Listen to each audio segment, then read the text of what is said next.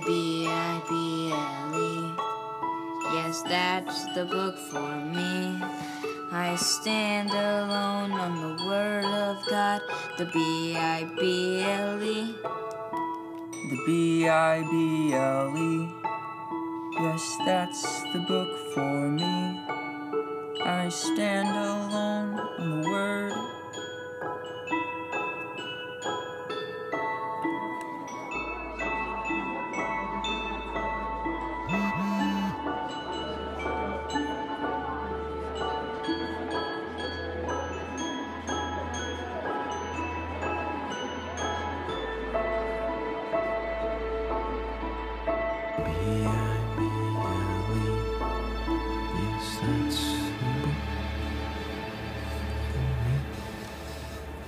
Hey, Bob, what are you doing? Nothing. Just cleaning up a little.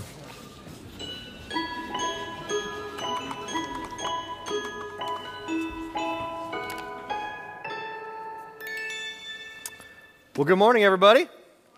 It's great to see you. Welcome to week 2 of the Good Book, all about this book, the Bible, often referred to as God's Word and often described by many people throughout history as the Good Book. But not everyone would describe it by the word good, and I think what prevents people, maybe what prevents you from describing it as good, is our issues or our questions. See, some of us grew up in an environment or a home where we were taught or told it's God's word, it's all true, respect it, obey it. And so from a young age, you just were like, man, if the Bible says it, that settles it. You know, you were taught the stories. You probably read some stories, and you always believed it to be true. Others of us grew up in a home that didn't maybe have a Bible, and in a church where we were encouraged not to read it because it was the pastor's or the priest's responsibility to tell you everything that was in it. And you may know some Bible stories, and now you may even have a Bible sitting on a shelf at home collecting dust, but you've never viewed it as God's word. You've never viewed it as all true. And for you, the Bible says it doesn't settle anything. Others, maybe used to believe what was in it, but now it's not that simple anymore because somewhere, someone along the way pointed out what else the Bible says. They brought to your attention something that didn't get talked about and you didn't know about was in there before. And now you have some difficult time reconciling what's in the Bible with the world you live in, with the reality that you live in. And you just can't look the other way, so you've chosen to walk away or are considering walking away because of what's in it. Now, regardless of your experiences with the Bible, I've observed that almost everyone has some issues with the Bible. And for some, your issue is just you want to know it, and it's so dang confusing, and it's so dang overwhelming. Or maybe for you, your issue is that, man, you're just like, it's outdated, it's irrelevant, it's contradicting, I think, someone told me that. For some, your issue is that, we talked about before, it doesn't align with your worldview, and then maybe for you, your issue is that it's hurtful because how you've seen others use it as a weapon, either against you or against other people.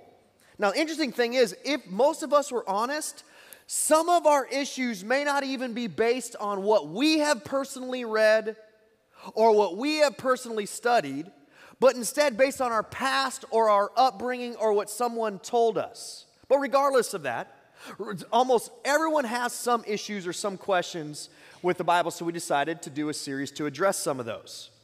However, just to make sure that we're all on the same page about what we mean when we say the Bible, last week I did this super fast Bible overview. Remember, I didn't breathe for 30 minutes last week if you were here, and I can't do that all again, but here's just a quick summary of the high points. First, 66 total books make up what we now call the Bible. And in the Bible, there's two major sections. There's the Old Testament and the New Testament. We talked about last week that the Old Testament is the story of God and the Hebrew people, which became known as the Israelites, who became known as the Jews. God and the Hebrew people and God's covenant with them.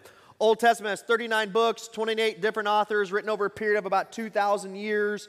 All of the Old Testament, what we call the Old Testament, written before Jesus. And interestingly enough, what we call the Old Testament was always referred to as the Hebrew Scriptures until about the 4th century. We'll talk about that a little later in the series. So we have the Old Testament, and then we have the New Testament. New Testament is the story of Jesus and his church and God's new covenant available for all people. 27 books, 9 different authors, and spans a period of less than 100 years. What we call the New Testament books were written after Jesus' death and resurrection, but within the 1st century. Last week, we also discovered the ultimate purpose of these 66 books, or these documents that make up our Bible, and that is the purpose of the Bible is not primarily for our information, but for our transformation. See, many people pick up a Bible to try to find answers to all of life's questions, but you need to know that the Bible is not a book of answers. I can think of plenty of questions that the Bible doesn't answer. Why? Because that's not the primary purpose of the Bible.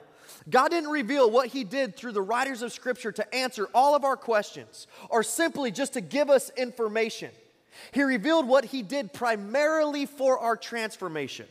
We discovered that the purpose of the Bible is to lead us to Jesus, equip us to follow Jesus, so that we're transformed by Jesus into everything God created us to be. And we said last week that the Bible is reliable and is relevant in achieving that ultimate purpose. Which means, and I told you this last week, my goal by the end of this series is not to answer all of your questions or try to address every single issue that we all have, mainly because I can't possibly do all that stuff. It's just impossible.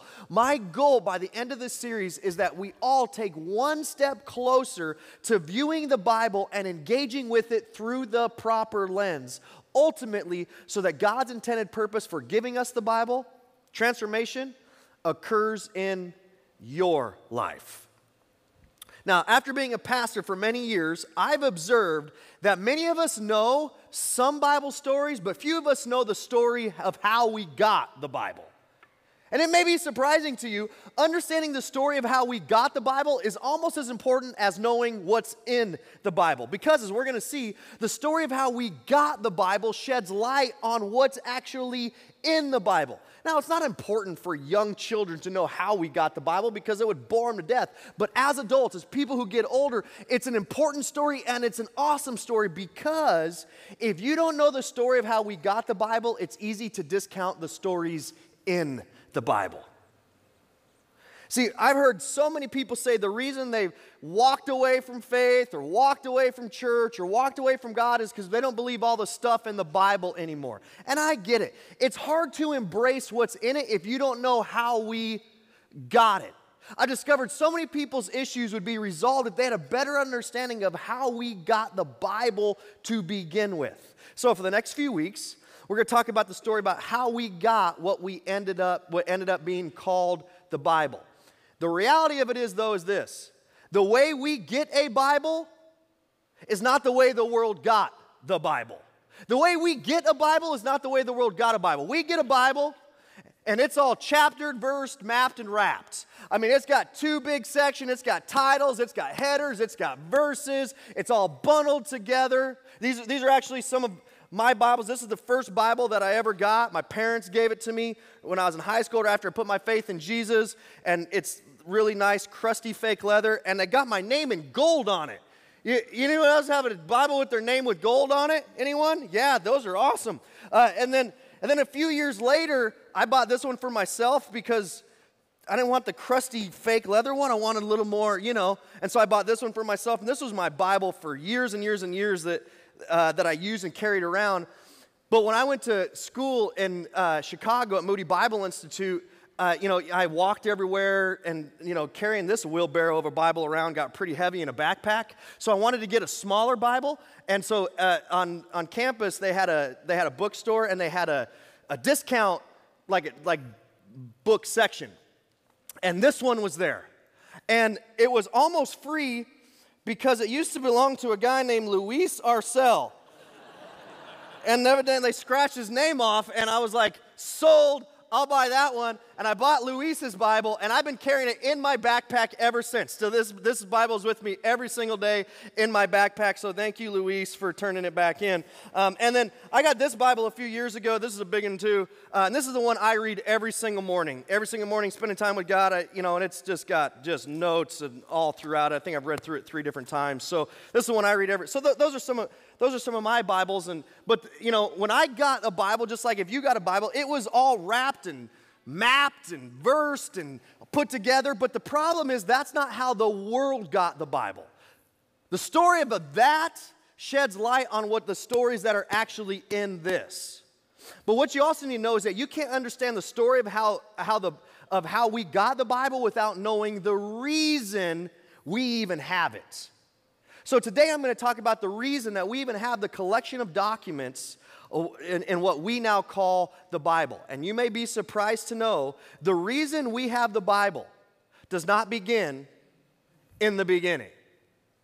The reason we have what ended up being called the Bible begins toward the middle of the end, with the first four books in the New Testament that we now call the Gospels. Or what the Gospels mean, the good news. And they're about the life and the story about the life and the ministry and the death and the resurrection of Jesus. They're called the Gospels. We call them the Gospels. But let's not call them that yet, because they wouldn't be called that until way down the road, long after they were written. Now, one of the authors of what we now call the Gospels was a guy by the name of Luke. And Luke had this wealthy friend named Theophilus. And Theophilus had heard enough stories about Jesus, enough stories about Jesus' life, and he'd heard stories about Jesus' death, and he'd heard enough stories about Jesus' resurrection through the eyewitnesses of Jesus that he ended up becoming a follower of Christ. He ended up putting his faith in Jesus by asking Jesus to be the forgiver of his sins and leader of his life. And so now he's a follower of Jesus, and he knew some of these stories he'd verbally heard, but he wanted to know the whole story. He wanted to know, though, how this whole thing transpired. And so Luke decided to sit down and write Theophilus an orderly account. And once again, we know it as the Gospel of Luke, but let's not call it that yet. Luke is simply a Greek doctor in the first century who is documenting the life and words and works of Jesus. And here's how Luke starts his document. He says, "Many have undertaken to draw up an account or a document of the things that have been fulfilled or the things that have happened among us." See, something had happened worth documenting. And the interesting thing Luke is saying is, I'm not the only one trying to document all this. That's trying to put down the story of the events of what happened. By the way, this is very unusual. Historically, we have virtually no multiple written accounts of the same event or series of events from the first century. So the life of Jesus stands out in some ways by itself, all by itself in that regard. Luke goes on. "Just as the things that happened among us, were handed down to us by those who from the first were eyewitnesses and servants of the word. With this in mind, since I myself have carefully investigated everything from the beginning," by the way, not the beginning of time, but the beginning of Jesus' life, "I too," Luke is saying, "along with many other people, decided to write an orderly account for you, most excellent Theophilus." And that title gives us the idea that Theophilus was an important and very well-known person. "So that," and then Luke goes on to say why he decided to write him this document, "so that you may know the certainty of the things you have been taught." Luke is saying, hey, after taking the time to carefully investigate everything, by interviewing all the eyewitnesses, I am now ready to write an orderly account so that you can have certainty of the things that you have heard, of the certainty of the things that you've been taught, so that you can have certainty that your faith in Jesus is grounded in historical truth. Now, this is important to know. When Luke was writing this document, he had no idea that this would ever exist. Luke could not begin to fathom that 2,000 years later, the documents that he and others wrote about Jesus would be collected and bound together in a single book. Luke didn't know he was writing one of the Gospels of our Bibles, of our Bible. Luke is simply creating an orderly account of Jesus' life based on the eyewitnesses, on the apostles that he interviewed. Now, without Luke knowing it, without Luke fully understanding it, he actually tells us the story of how our Bible began and the reason that we even have a Bible today. See, Luke, he documented many things that Jesus claimed in this document. One of the things he documents is that Jesus claimed himself to be the Messiah or the Savior or the Anointed One or the Son of God. But then Luke documents that Jesus was crucified and died on a Roman cross. And Luke documents that when he died, game over. The faith of Jesus' followers died with him. The hope of Jesus' followers died with him. See, the day Jesus died, there was going to be no story to tell. Because Luke is giving an orderly account of what happened, he tells us the story of this guy named Joseph of Arimathea. And Joseph of Arimathea was part of the Jewish Supreme Court and very well known, very famous in Judaism in the first century in Jerusalem. So he tells us the story of how Joseph of Arimathea went to the cross that Jesus was crucified on and took Jesus' body down from the cross. And Joseph didn't take his body down because he believed that Jesus was the Savior. He didn't take his body down because Joseph didn't take it down because he thought he was going to get his name in the Gospel of Luke someday. He didn't know that wasn't even on his mind. He took it down because he had so much respect for Jesus. He respected him, but he was also filled with disappointment because at that moment when Jesus was dead on the cross, he's going, Jesus is no longer who he claimed to be. He can't be because he's dead. And Luke's going, I carefully investigated all this and here's what happened. Jump to Luke 23, he says, then he, Joseph of Arimathea and his servants, took it, Jesus' body, down from the cross, wrapped it in linen cloth, and placed it in a tomb, cut in the rock, which no one had yet been laid. And Luke gives all this detail because he's a doctor who's detail-oriented and he wanted to write an orderly, detailed account. Luke goes on. It was preparation day, and on the Sabbath, was about to begin. He's saying, just so you know the exact day. The women who had come with Jesus from Galilee followed Joseph and saw the tomb and how his body was laid in it. Then they went home and prepared spices and perfumes. And why? Because they were going to come back and re-embalm Jesus' body because Jesus was dead and they expected him to stay dead. But they rested on the Sabbath in obedience with the command. Now, this is so important. In this moment, no one believed Jesus' message. In this moment, there's no followers of Christ. In this moment, there's no church. In this moment, all of Jesus' followers had lost faith in who Jesus claimed to be because Jesus claimed to be the Messiah, and Messiahs don't die. Jesus claimed to be the Son of God, and the Son of God can't be killed. Dead people stay dead. In this moment, there's just brokenhearted women and disillusioned disciples who are hiding out of fear for their life. And if it had ended there would be no the Bible. If it had ended there would be no followers of Christ. There would be no church. We wouldn't be here today. If it ended there'd be no account of Luke that we now call the Gospel of Luke. Which you need to know, this is so important. Luke documented the life of Jesus because the story of Jesus didn't end on a Roman cross. If the story of Jesus had ended there would be no story. There would be no reason to write anything. Luke tells us the reason that he and you know what I'm saying, and many, many other people, I preached twice today already, I'm running low here, and many other people have chosen to put their faith in Jesus is because Jesus rose from the grave and many people saw him alive. Luke tells us the reason that he and many other people are trying to document all this, trying to document the life of Jesus is because he rose from the grave and many saw him alive. Now, Luke writes that after Jesus came back to life, that Jesus' apostles came out of hiding. And they went into the streets of Jerusalem. And they faced down the very people who had crucified Jesus.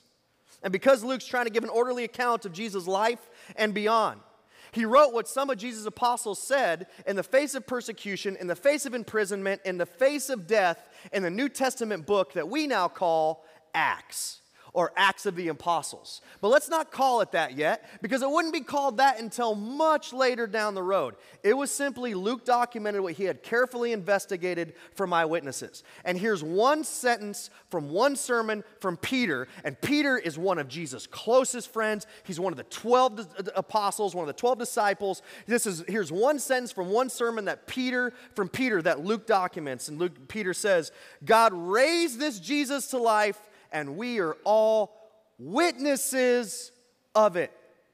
Peter's saying, we didn't hear about it. We didn't read about it. We physically saw him. And because of what they saw, the Jesus movement called the church was birthed just a few weeks after Jesus was killed in the city of Jerusalem.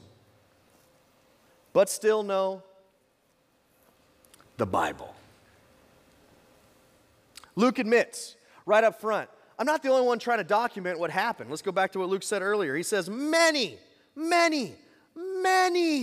have undertaken to draw up an account of the things that have been fulfilled or the things that have happened among us. And the question that we should all wrestle to the ground, regardless of where we're at, and especially if you've thought, you know, you said I'm walked away or I'm considering walking away, the question that we should all wrestle to the ground is, why so many? Like, it's unusual now for multiple people to document the same event in detail, but it was very unusual then. It was very expensive then. Many people were illiterate and couldn't even read what was written. Why would Luke and so many others feel compelled to document the events that happened in the first century in the city of Jerusalem? And the answer is undeniable. It's that something extraordinary had happened. Not something extraordinary was written, that would come much later, but something extraordinary was happened, something that had to be preserved. Because after all, Peter and the boys, Peter and the other apostles, Jesus' team, the one who were with Jesus, who saw and heard everything Jesus did, who saw him die and rise from the grave, the ones that Jesus gave authority to, Peter and the boys, they're not getting any younger. And their lives were threatened constantly. So some of them sat down and either wrote or dictated their experience with Jesus and what they saw. Peter, introduced you to him a second ago, he dictated his account to a young Greek named Mark. See, Peter, he's a fisherman by trade, very smart, but probably illiterate. So he sat down with Mark in the 50s, only 20 years after Jesus' death and resurrection, and he gave Mark his story. And Mark documented it. And this document came to be known as the Gospel of Mark. But let's not call it that yet. Wouldn't be called that for many, many years. See, Luke said several people, many people, were recording this extraordinary event. Matthew was one of them. Matthew was a Jewish tax collector who ended up becoming one of Jesus, putting his faith in Jesus and becoming one of Jesus' 12 disciples, 12 apostles. We call it the Gospel of Matthew, but before it was known as that, it was simply a document written by Matthew to first century Jews, where over and over again he says, Jesus is the one we've been waiting for. Jesus is the Messiah, the Savior that we've been waiting for. And he leverages many passages and many prophecies in the Hebrew Scriptures that we now call the Old Testament to show how Jesus was the Messiah. And he says over and over again, Matthew says, all the law and the prophets, all the Hebrew Scriptures point to the coming Messiah, and Jesus fulfills them. And I know this because I saw him die, and then I saw him rise from the grave. I saw it with my own eyes. So there's Luke, and there's Mark, and there's Matthew, and then there's John, who wrote the Gospel of John. John, one of Jesus' best, probably Jesus' best friend, one of the 12 apostles. And we call it the Gospel of John, but John wasn't thinking Bible. John wasn't thinking gospel. I mean, John, he's toward the end of his life, probably in the 80s at some point in time. So 50 years after Jesus' death and resurrection, John decided that he too needed to tell the story of Jesus and his experiences that he had with Jesus and what he physically saw. And you go, John, dude, you're an old man. Like, why bother? Like, you know, many others have already written, and John goes, you know, this is so fascinating. Like, you need to lock into this. Like, especially wherever you're at, whatever your experiences have been, lock into this, because near the end of his account, John tells us the reason that he even bothered to write in the first place. And here's what John says. Jesus performed many other signs. See, John just gave a list of a whole bunch of things Jesus did, and John's now toward the end of his account, and he says, hey, as I'm getting ready to kind of wrap this thing up, I want you to know that this isn't the end of the story. Jesus performed many other things that I didn't write in the presence of his disciples, which means these weren't done in secret. And John's not just talking about the 12 disciples. John's talking about the hundreds of people who saw Jesus and followed Jesus throughout his 3-year ministry, all the way to his crucifixion, and then saw him after his resurrection. He said he did this in the presence of many, many, many, which are not recorded in this book. And you need to know that when John says this book, he's not referring to this book. John is referencing the document that he's writing. He says there's many other things Jesus did that didn't show up in my account of the life of Jesus. And then he says something so important. But these, the ones that I have chosen, John says, are written that you. And you know who the you is? The you is whoever's going to end up reading this document from John. And what's crazy is now 2,000 years later, the you is you. The you is me. Which is nuts to think about. Like John spent all this time writing this document and had no idea how long this document was going to survive. No idea. He didn't know if this document he was writing was going to survive a day or a month or a year or 5 years, much less 2,000 years. And John had no idea that several hundred years later, it would be wrapped together with other documents that would end up being called the Bible. John's saying, I wrote this document so that whoever happens to stumble across this document, for as long as it survives, knows what I saw, knows what I experienced, knows what changed my life and what changed my worldview, knows what gives me life and gives me hope. He's saying, I have, but these are written that you may believe. Believe what? What's the it that John wants us to believe? See, I've seen and you've seen that the bottom line for most people who end up walking away from faith or God or church is, hey, it's good for you, but I don't believe it. It's good for you, but I don't believe it. Well, the question I hope you wrestle to the ground is, what's the it you don't believe? What's the it you don't believe? If you walked away from faith or you're considering walking away from faith, what is the it? See, John, an eyewitness of Jesus, Jesus' best friend who saw and heard everything Jesus said and did in his life and his death and his resurrection, is about to tell us the only it that really matters. He said, but these are written that you may believe that Jesus is the Messiah or the Savior, the Son of God, and that by believing you may have life in his name. Listen, regardless of what you've heard and seen and experienced, this is the it, and it's the only it that matters. The implication, the implication of what John is saying here is so huge. What John is saying as he's writing this document is that if John's account is all you have, John's account is all you'll ever need. John said, I have written this in such a way that if this is the only document that you ever stumble across, that it's enough to give you confidence that Jesus is the Son of God, whom the Heavenly Father sent to save you and give you life. I mean, it was John who gave us the words that Jesus said to Nicodemus in what we now call John 3:16, where he says, for God so loved the world. And Jesus says, the whole world.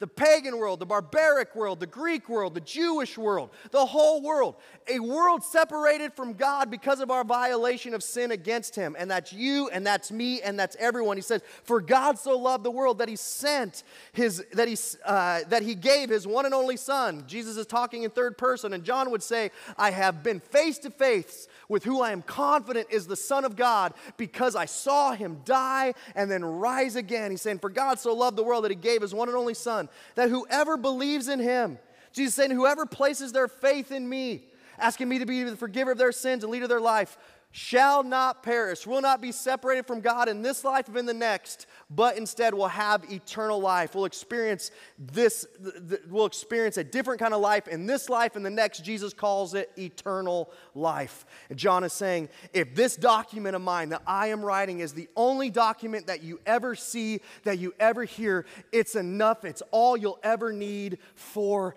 that. And that's amazing that John said that. Because he said those words 200 years, over 200 years, before this book was ever assembled. See, for years, I and many other people have been directing people not to read the Bible, not to start in Genesis and then hit Exodus and Leviticus. You'll love that and keep plowing your way through. We've been directing people to read John.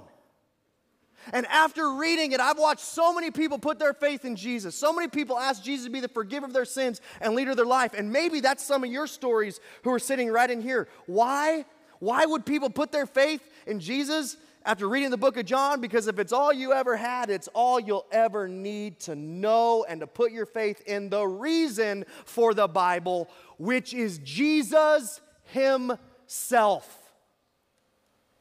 It's kind of the big idea. Jesus didn't physically write the Bible, but Jesus is the reason we have it.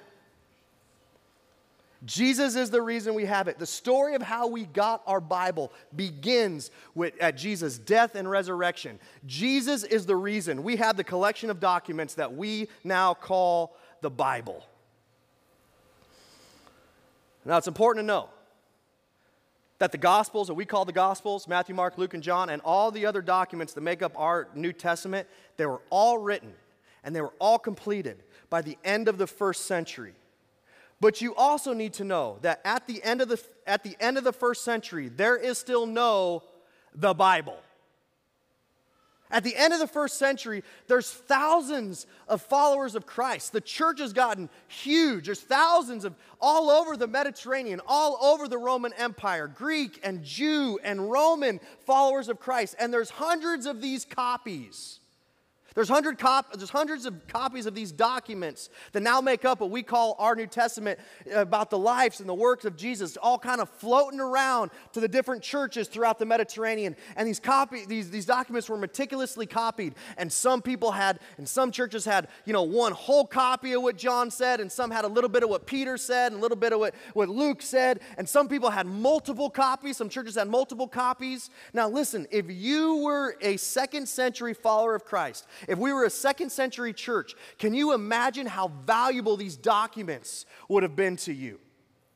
Because probably for most of us, we had only been able to hear the stories of Jesus and little bits and pieces and hear it, but we've never physically read, we've never physically seen what the eyewitnesses saw, what the eyewitnesses had to say about it. And then all of a sudden, someone shows up to our village and they say, "You're not gonna believe this, I have an actual copy from John, I have an actual letter from Paul, I have something that Matthew actually wrote." I mean, can you imagine how precious those documents would be, how valuable those documents would be? Now listen, I know this illustration falls far short of what the second and third century church, what second and third century followers of Christ are going through, but this is the closest thing I can think about it. So Pastor John, one of our pastors here at Relevant, his mom, Peggy, died 5 years ago. John was extraordinarily close with Peggy. I'm very close with John and his entire family. Many of us are very close with Peggy. And John obviously misses his mom very, very much.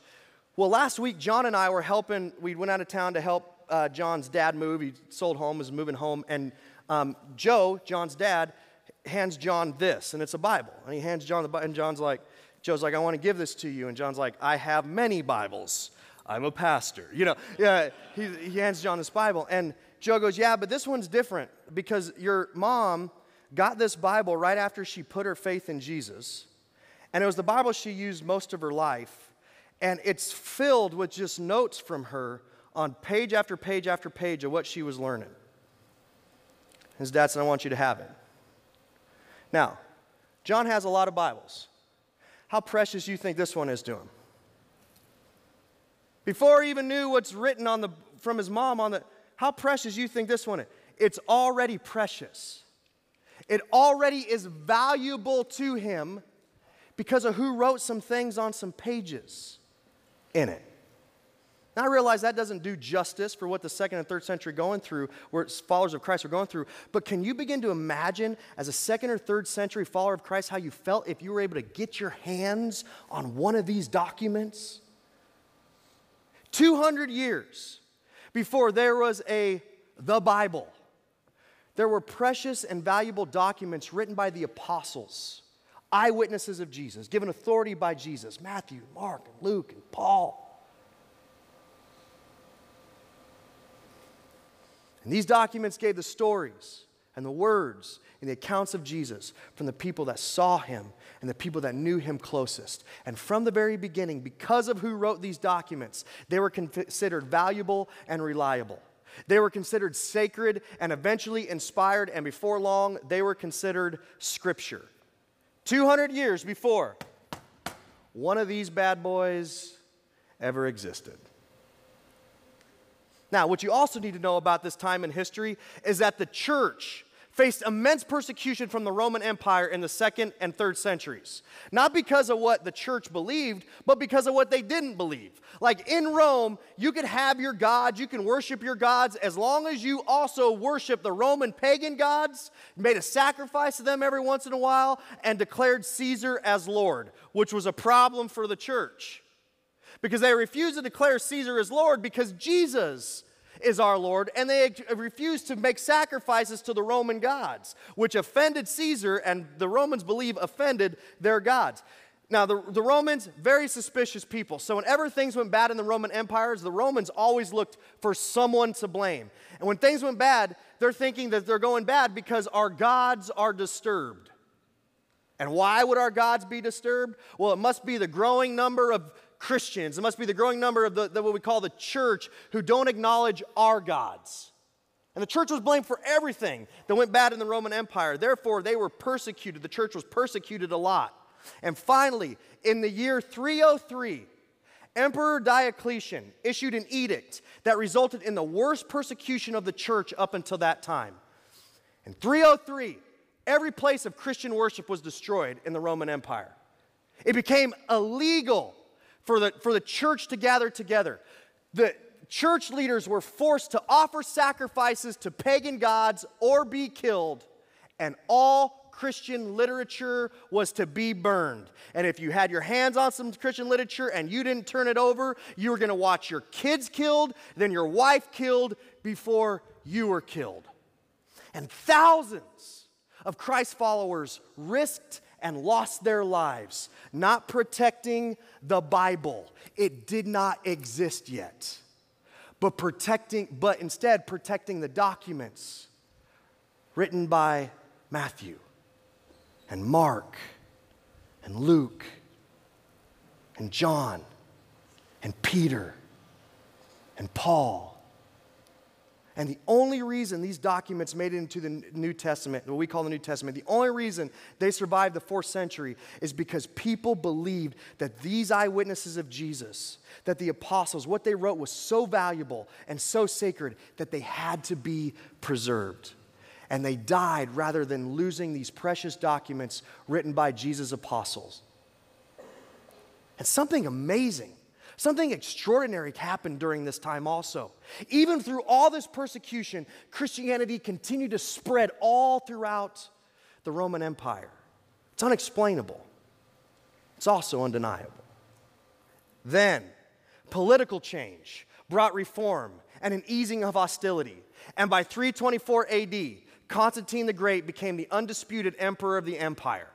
And Constantine canceled all the edicts, and he allowed Christians to worship freely. And Christianity became the preferred religion in the Roman Empire. And for the first time ever, Christian scribes, Christian scholars were able to work in the open, work without fear, work in the daylight. And for the first time, they were able to bring these collection of documents together from Jesus' apostles. And they began to, without fear of losing their lives and fear of being burned, they're able to meticulously copy these documents over and over and over again. And honestly, for me, on a very personal level, one of the most impactful things for me, for the historical reliability of the New Testament, is the sheer number of ancient manuscripts that we have. We have more than 1,000 times of the data from ancient New Testament manuscripts than we do from any other Roman author. We have 25,000 ancient manuscripts from New Testament documents. 5,800 of them are in Greek. Compare that with only 2,000 copies of the second best represented ancient manuscript in history, which is the Iliad by Homer. It's crazy, the number of documents we have. Constantine, he became the emperor, and the stage was set for the assembly of the first Tabiblia, or the Bible. But there's so much more to that story, and we'll pick it up there next week. Now, I told you, I try to answer some of your questions that you you know, we asked you this week to put your questions on social media. We asked a question on Monday, and man, there were some great questions this week, some questions about the difference between the Old Testament and New Testament, how to apply that. There were some questions about how we got the actual books that are in there and why the Catholic Bible has some more books and why, you know, why the certain ones were put in there and why some that maybe looked like they should be put in there, why they didn't get put in there. Great questions. I'll try to answer some of those questions here in the coming weeks. But before you come back next week, I just want to invite you to do one thing. Here's what I want you to invite you to do this week. Read the Gospel of John. That's it. Read this amazing document that John, Jesus' best friend, an eyewitness of everything Jesus saw, or everything Jesus did, an eyewitness of Jesus' death and resurrection. Read this amazing document that John wrote 2,000 years ago about what he saw and what he experienced. It's 21 chapters, 21 short chapters, 3 chapters a day. I just want to encourage you, don't read it through the lens of just for your information, though. Engage with it for your transformation, for God to transform you more into who he created you to be. For those, by the way, who are, you know, kind of struggling with faith and maybe walked away or considering walking away because it's good for you, but I don't believe it, I hope you choose to read the Gospel of John this week too. But I encourage you to ask this question as you read the Gospel of John. What's the it I don't believe? As you read the Gospel of John, I just encourage you to ask, what's the it I don't believe? Remember, Jesus didn't physically write this, but Jesus is the reason we have it. So does the it you don't believe have anything to do with what John wrote about Jesus? See, I believe by wrestling this question to the ground this week, your mind and your heart will be more open to addressing your issues with the Bible in the coming weeks. And who knows, maybe you'll come to a point of believing how good and how amazing the documents that make up this book really are. Let me pray for us. Heavenly Father, I'm amazed every time I think about this and the story of how this all transpired. And it's much bigger and more complex than I can do in 35 minutes. So Lord, I just pray we walk out of here just a little bit in awe. And I just want to end today just thanking you for sending your Son, for dying on the cross in our place for our sins, and Jesus for defeating death and rising from the grave. We believe you're the reason, not only for the Bible, you're the reason for everything. You're the reason we can be reunited with our Heavenly Father. You're the reason we can have eternal life. And I pray for every person in here who's never put their faith in you, Jesus, that in this moment, right where they are, they ask you to be the forgiver of their sins and the leader of their life. Guys, we read John this week, this document he wrote. I pray our eyes are open, our hearts are open, and man, we just are more amazed by what you did in this world when you sent your Son. In Jesus' name, amen.